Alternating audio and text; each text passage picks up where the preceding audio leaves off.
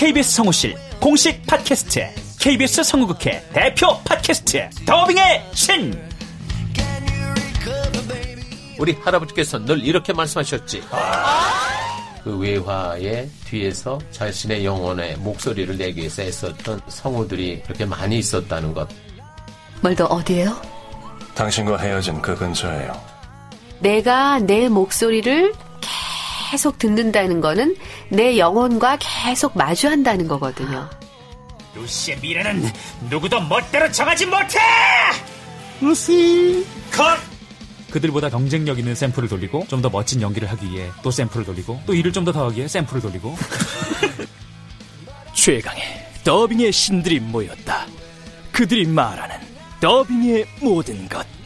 더빙스타 소환 프로젝트. 더빙의 신.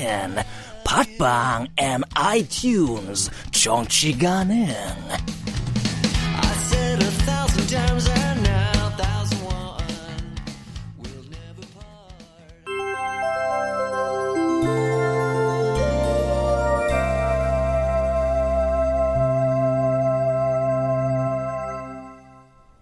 라디오 극장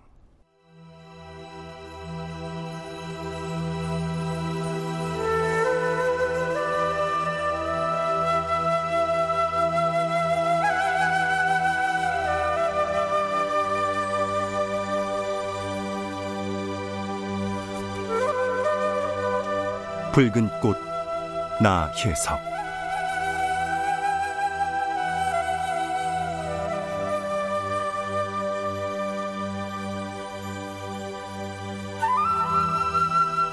원작 정규웅 극본 김미경 연출 오수진.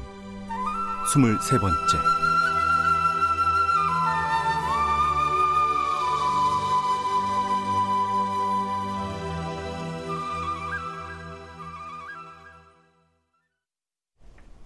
시어머니의 빈소에서 문전박대를 당한 혜석은 전신의 기운이 빠지고 삶의 의욕도 사라져 수덕사로 향한다. 그곳에는 혜석의 친구였던 이렵이 있었다. 이렴 역시 혜석 못지않게 진보적인 글을 쓰던 소설가였지만 세상의 냉대를 이겨내지 못하고 입산 수도를 택했다.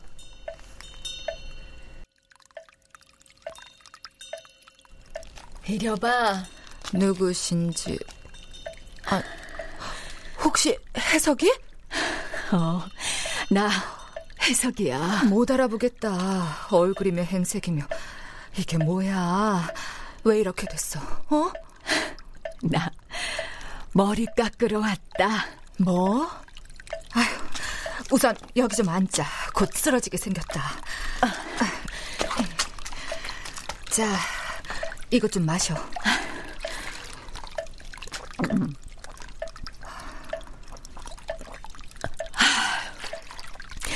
아휴, 고맙다. 어떻게 된 거야? 본대로 들은 대로지 뭐. 진짜 머리 깎으러 온 거야? 하는 소리지. 내가 머리 깎으면 우리나라에 유명한 중이 두 사람이나 날 거 아니니? 너하고 나. 그건 싫다 얘. 하나면 충분해. 이 와중에 농담은. 난 종교에 내 삶을 바칠 만큼 신앙심이 없어. 게다가 내가 삭발을 해봐라. 내 삶이 잘못됐다고 세상에 고백하는 것 같잖아. 그러고 싶진 않아. 네가 어쩌다 이렇게 사는 게 그런 거지 뭐. 너무 잘났어. 너무 잘나서 여자로서 위치 파악이 안 된 거지. 위치 파악이 너무 잘 돼서 그걸 극복하려고 발버둥 치다가 이렇게 된 거 아니고? 잔소리 그만하고 여기서 며칠 쉬면서 원기 좀 회복해. 그게 뭐냐. 나이 열 살은 더 먹은 사람처럼 보이는구나. 그 곱던 것이. 고맙다.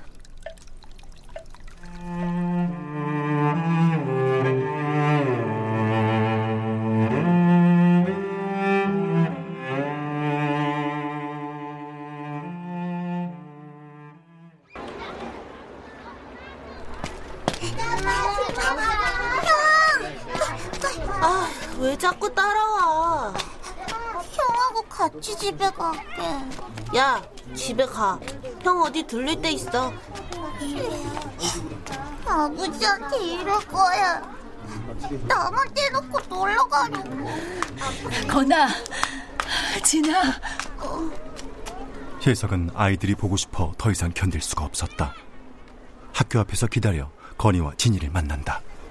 어, 엄마. 건아, 진아, 많이 보고 싶었어. 엄마야, 엄마.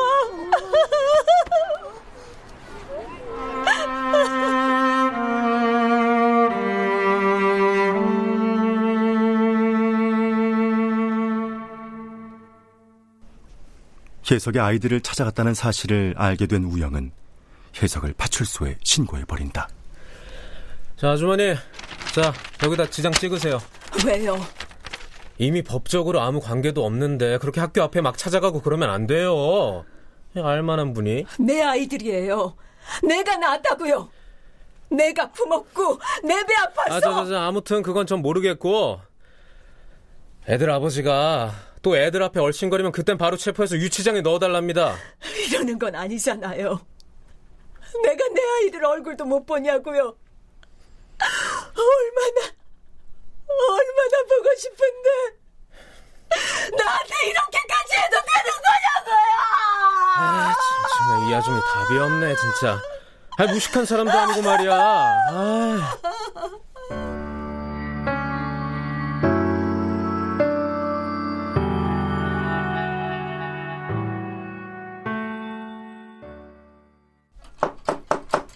누구세요? 언니, 해석이.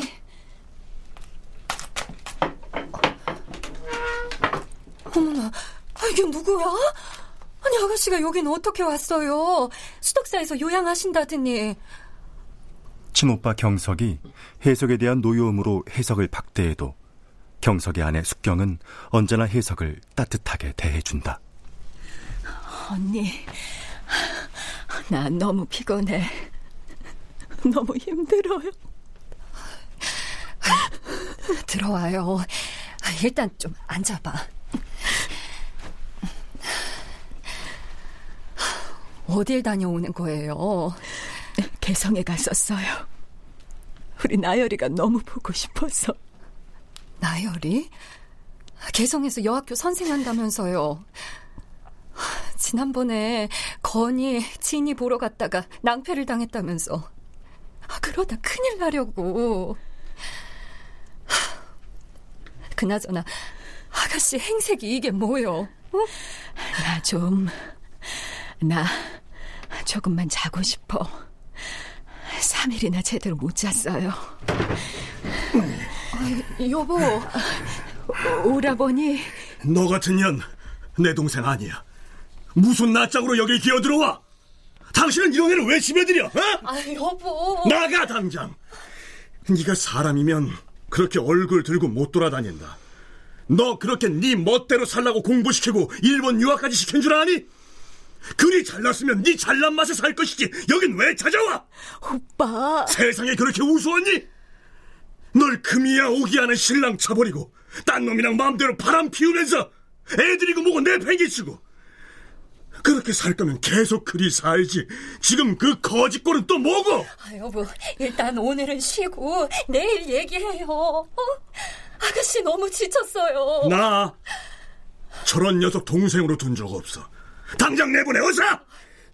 국으로 가만히 있어도 창피할 일을 세상 사람들 보란 듯이 고소를 하네 마네 그런 짓만 안 했어도 내 어? 이렇게 망신스럽진 않았을 거다! 오빠 사람과 사람 사이의 계약이라는 게 뭔지 알아요? 뭐?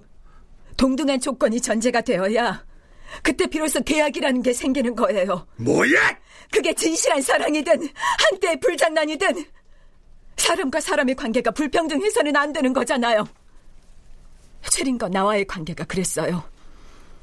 그는 마음대로 여자를 만나도 되는 남자니까 나와 지낸 게 흠이 안 되는 거지만 난 여자니까 감히 남자를 자유롭게 만나는 게 죄가 되는 조선의 여자니까 네가 터진 입이라고 지금 널 계속 변명하는 거냐? 조선 남자들 참 우스워요. 배울 만큼 배운 작자들. 사상이나 민족에 대한 얘기할 때는 그렇게 잘 떠들어대면서 어찌 지극히 당연한 사람과 사람, 남자와 여자에 대해서는 그래도 모른 척 일관하는 건가요? 네? 그래. 배울 만큼 배운 이 오래비도 네가 그러고 사는 꼴은 못 보겠다. 그런 여서 나가! 내 눈앞에 나타나지 말고 사라져 다오 제발. 어서 보내 저 아이. 어? 갈게요 언니. 아가씨, 그러지 말고 일단 내가 방을 잡아줄 테니까 여관이라도 가서 좀 쉬어요. 어? 오빠는 내가 진정시켜 볼 테니까. 아니에요. 나 이만 갈게. 나 때문에 다른 사람들까지 다들 너무 불편한 거 싫어요. 미안해요. 잘 지내요, 언니? 아가씨.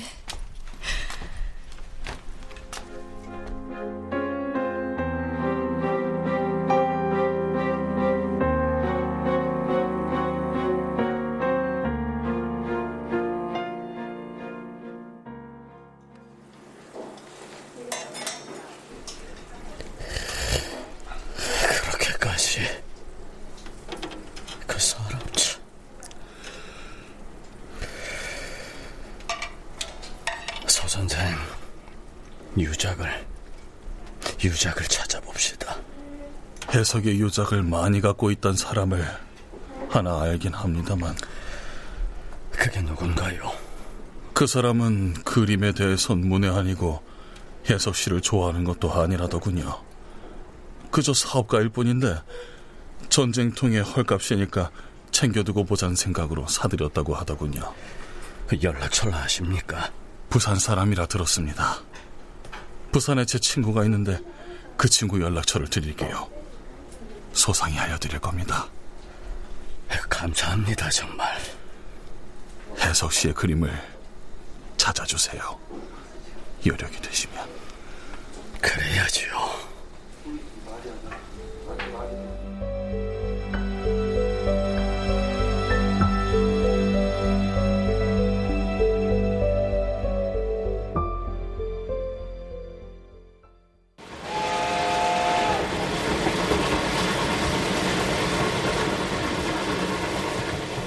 해석의 그림을 찾아 사토는 부산행 열차를 탄다. 부산. 그녀와 추억이 많은 곳이다. 무엇 위해서 그녀의 그림자를 쫓는 것인지, 이제 와서 뭘 어쩌겠다는 것인지 사토는 알 수가 없다. 이제 와서 그녀의 유작을 거둔들 세상이 그녀에게 퍼부은 멸시에 대한 보상이 될 리 없다. 이유야 어떻든 사토는 그저 그녀의 그림을 그녀의 흔적을 찾아 간직하고 싶었다. 평생 가질 수 없었던 사람이었기에 그 열망은 더 강렬했다.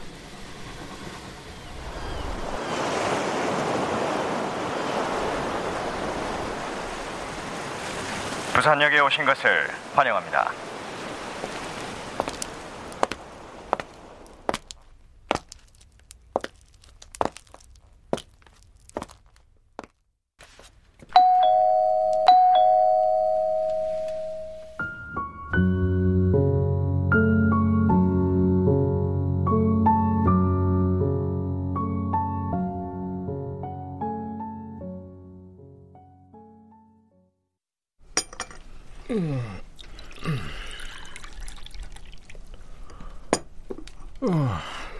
일본 양반, 그 그림들이 왜 탐이 나시오?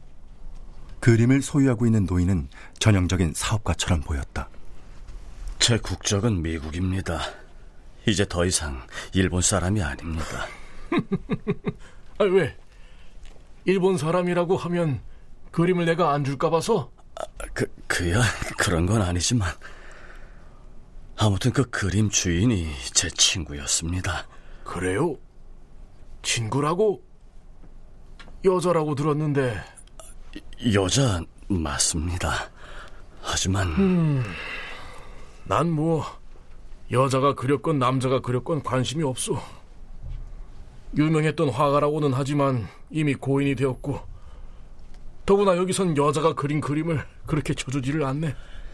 그런데 어쩌다가 그 그림들을 사시게 됐습니까? 그냥 누가 헐값에 판다기에 사두었지.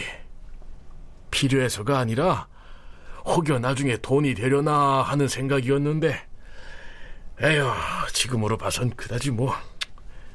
나 죽고 난 다음에야 무슨 소용이 있겠소. 그림들을 좀 볼 수 있을까요? 음, 봐야지. 음. 봐야 가져가든 말든 할 거 아니오. 창고로 갑시다. 아참, 그림 말고도 그 원고 뭉치 같은 게 더 있는데 그것도 한번 보시려. 어, 원고요? 한번 보시고 필요하면 드리리다.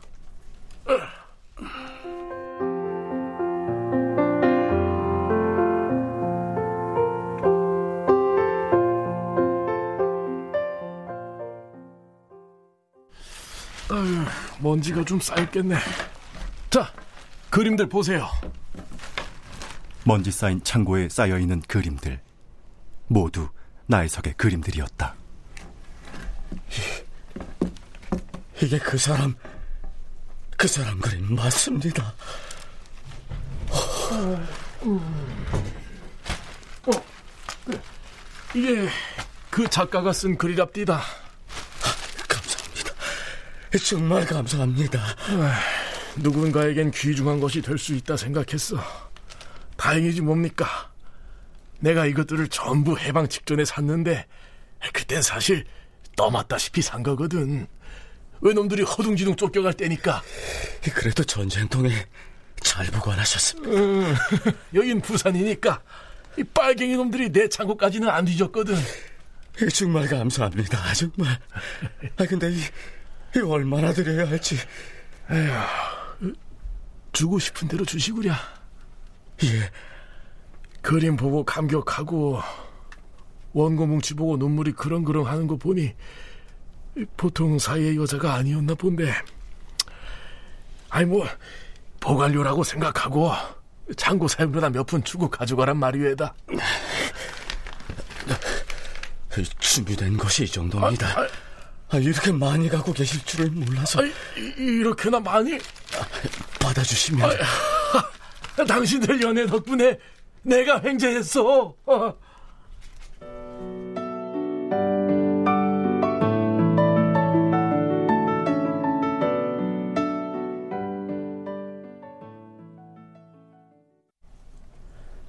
그래, 스즈키.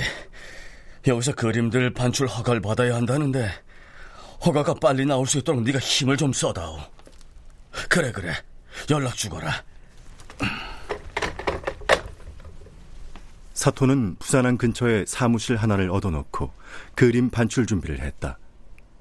이름이 있는 그림이든 아니든 간에 그림은 문화재로 분류되어 나라 밖으로 가져가려면 반출 허가를 받아야 했다. 그는 사무실에서 하루하루를 보내며 그녀의 그림들을 보고 또 보았다. 대부분 그녀의 말년 작품들이었다. 어둡고 아프고 또 무거웠다. 그렇게 며칠을 보내고 그는 아껴두었던 해석의 원고를 풀었다. 차마 그녀의 아픔이 전해질까 두려워 열어서 읽지를 못했던 그녀의 생생한 고백들을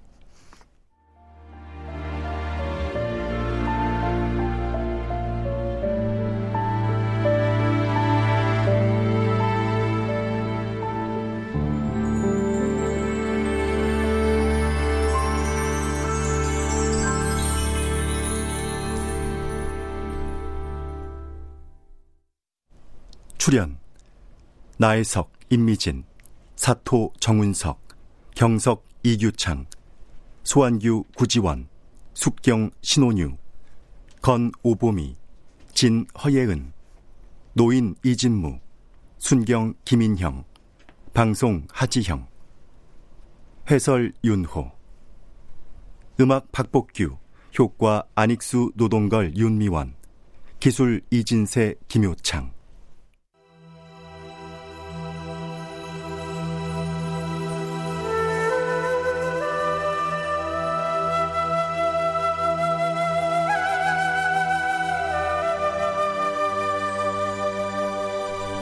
라디오 극장 붉은 꽃 나혜석 정기용 원작 김미경 극본 오수진 연출로 23번째 시간이었습니다.